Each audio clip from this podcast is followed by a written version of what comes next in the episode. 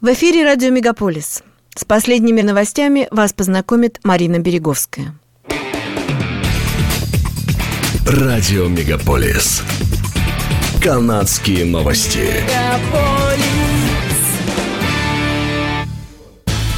Члены профсоюза ЮНИФ, представляющие интересы 3700 бывших работников метро, заблокировали подъезды к магазинам в Торонто 23 августа. Увольнения прошли во всех 27 магазинах метро в Торонто. Президент канадского отделения профсоюза ЮНИФОР Лана Пейн заявила, что если руководство метро не выйдет серьезным предложением на переговоры с профсоюзом, это быстро не кончится. Профсоюзный лидер добавила, что работники не готовы мириться с рекордными прибылями торговой сети и зарплатой гендиректора наряду с низкими зарплатами персонала.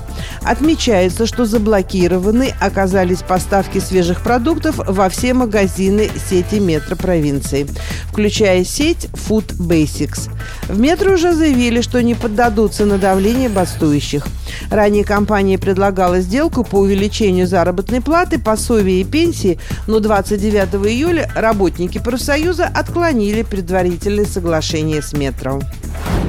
Около двух миллионов долларов выделило на устранение вреда от употребления психоактивных веществ правительство Канады. Деньги направлены на финансирование трех проектов. Почти 50 тысяч долларов направлены на обучение, поддержку и предоставление услуг по употреблению психоактивных веществ.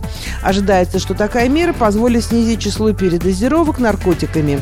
Более 248 тысяч долларов передано специализированному медицинскому центру для молодежи.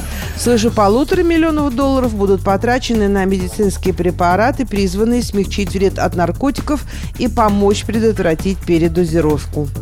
Деньги получит общественный центр здоровья Гуэльфа в Онтарио.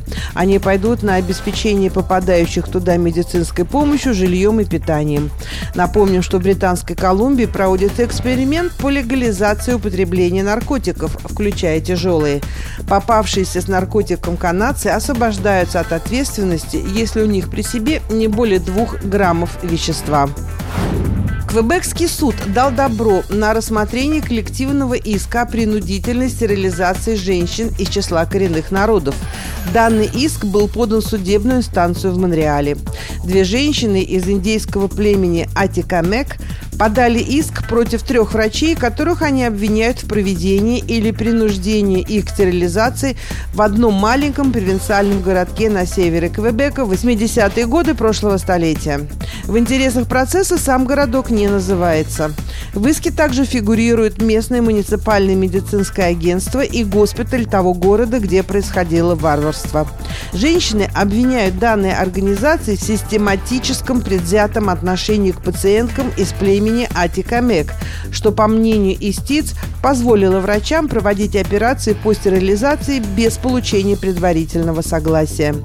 Сейчас женщины требуют оштрафовать врачей и госпиталь, а также надеются получить компенсации, пишет издание «Деловой Монреаль».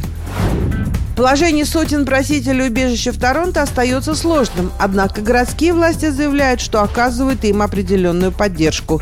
Несколько помещений в торговом центре на улице Эльбион Роуд были превращены в жилые комнаты, где 145 беженцев спят на матрасах на полу. Благотворительная организация Pilgrim East Tabernacles рассказали телеканалу City News, что ее сотрудники потратили 200 тысяч долларов, максимально использовав свои личные личные кредитные карты, чтобы обеспечить беженцев, которые в противном случае спали бы на улице, предметами первой необходимости – едой, кровом и медикаментами. Мэр города Оливия Чоу выразила благодарность шести церквям, которые приютили беженцев и предоставили им кровь. Церкви получили от города по 50 тысяч долларов, но это, по ее словам, еще не все. Премьер провинции Онтарио Даг Форд признал наличие проблемы, но не стал предлагать дополнительное финансирование. Федеральное правительство уже выделило 97 миллионов долларов на временное жилье для лиц, ищущих убежище в Торонто. Однако депутаты Горсовета утверждают, что для покрытия расходов на их содержание в системе приютов необходимо 157 миллионов долларов. Полиция Торонто арестовала 14-летнего подростка за предполагаемый угон мотоцикла, в ходе которого его владелец был обрызган перцовым спреем. Инцидент произошел в Скарборо в районе улицы Кингстон-Роуд. Владелец мотоцикла, решивший его продать, договорился там встретиться с группой молодых людей, как бы покупателей, с которыми познакомился в интернете. По словам полицейских, потерпевший прибыл в условленное место встречи. К нему тоже подошли трое парней. Один из подозреваемых брызнул жертве в лицо из баллончика. Двое после этого сбежали, а третий подозреваемый скрылся с места преступления на мотоцикле жертвы. Он был задержан спустя две недели во время управления угнанным мотоциклом в Торонто. 14-летнему подростку предъявлено несколько обвинений, включая ограбление с применением оружия. Его подельники по-прежнему находятся в розыске выходные дни, посвященные Дню труда, в небе над Торонто состоится Canadian International Air Show – крупнейшее авиашоу в Канаде. Оно известно как самое продолжительное и масштабное авиашоу в стране, представляющее парад военных самолетов и захватывающие фигуры высшего пилотажа. За штурвалами стальных птиц будут находиться опытные пилоты, многие из которых являются членами действующих подразделений Королевских военно-воздушных сил Канады. Авиашоу шоу можно будет наблюдать в некоторых районах города, а также с Exhibition Place и с Lake Shore Boulevard. Это были канадские новости на радио Мегаполис Торонто, которую для вас провела Марина Береговская. Не переключайтесь.